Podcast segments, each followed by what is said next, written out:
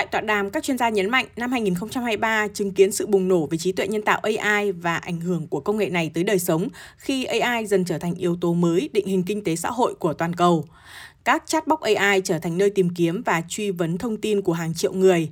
ChatGPT của OpenAI đạt mức 100 triệu người dùng chỉ trong vòng 2 tháng, mức tăng trưởng kỷ lục so với bất kỳ loại dịch vụ Internet nào. Trước đó, Facebook cần 4 năm rưỡi để đạt được mốc này. Đặc biệt, sự xuất hiện của mô hình ngôn ngữ GPT-3 năm 2022 và GPT-4 năm 2023 đánh dấu một bước tiến quan trọng trong sự phát triển của AI.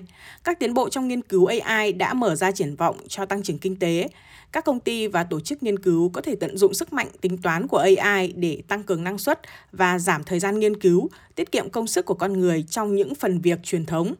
Tuy nhiên, các nhà khoa học cũng cho rằng đi cùng với sự phát triển là những dự báo về mặt trái. Nghiên cứu của các nhà kinh tế học tại Goldman Sachs Hoa Kỳ cho thấy khoảng 300 triệu người trên thế giới có thể sẽ mất việc vì công nghệ này.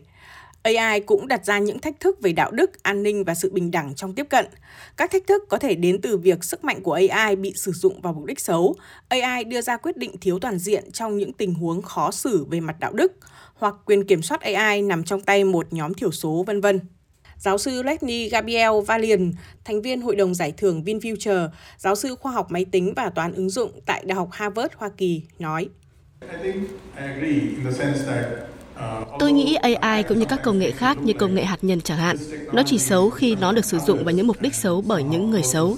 Tôi nghĩ rằng chúng ta cùng nhau chung tay để cùng kiểm soát và sử dụng an toàn công nghệ này. Thay vì chúng ta trao quyền kiểm soát AI cho máy tính, thì chúng ta, con người, phải kiểm soát nó.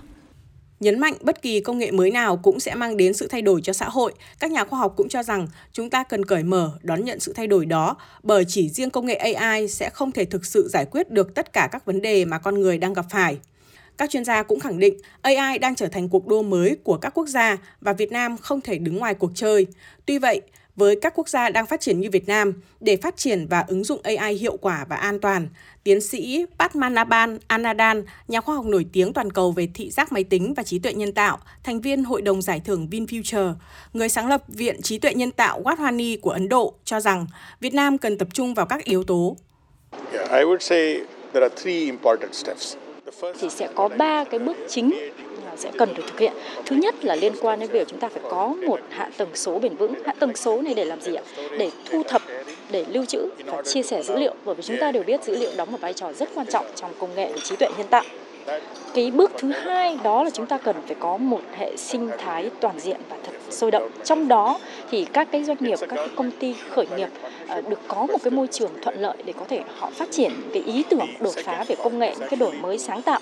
Ờ, có thể dẫn đầu những câu chuyện này có thể đến tập đoàn Vingroup ờ, và cũng cần phải có sự tham gia rất chặt chẽ của chính phủ cũng như tất cả các bên liên quan.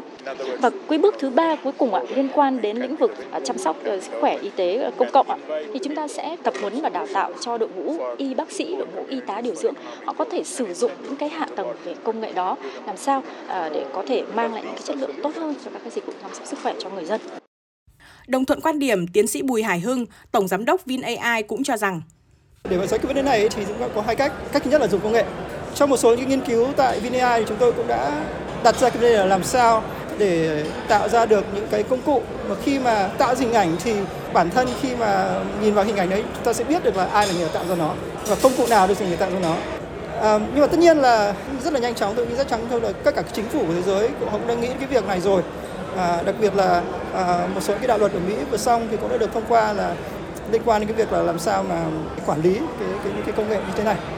Và tôi nghĩ là cũng có đến cái lúc độ là những cái luật mà đặt ra là những công cụ này nó phải thỏa mãn cái điều kiện. Ví dụ là là những cái uh, được tạo ra bởi trên AI phải được xác thực hoặc là có thể được xác thực. Tại tọa đàm, các chuyên gia, nhà khoa học trong lĩnh vực đều đồng thuận quan điểm, dù bước đầu được ứng dụng rộng rãi, sự vận hành của các mô hình AI phần lớn vẫn bí ẩn như chiếc hộp đen trước công chúng.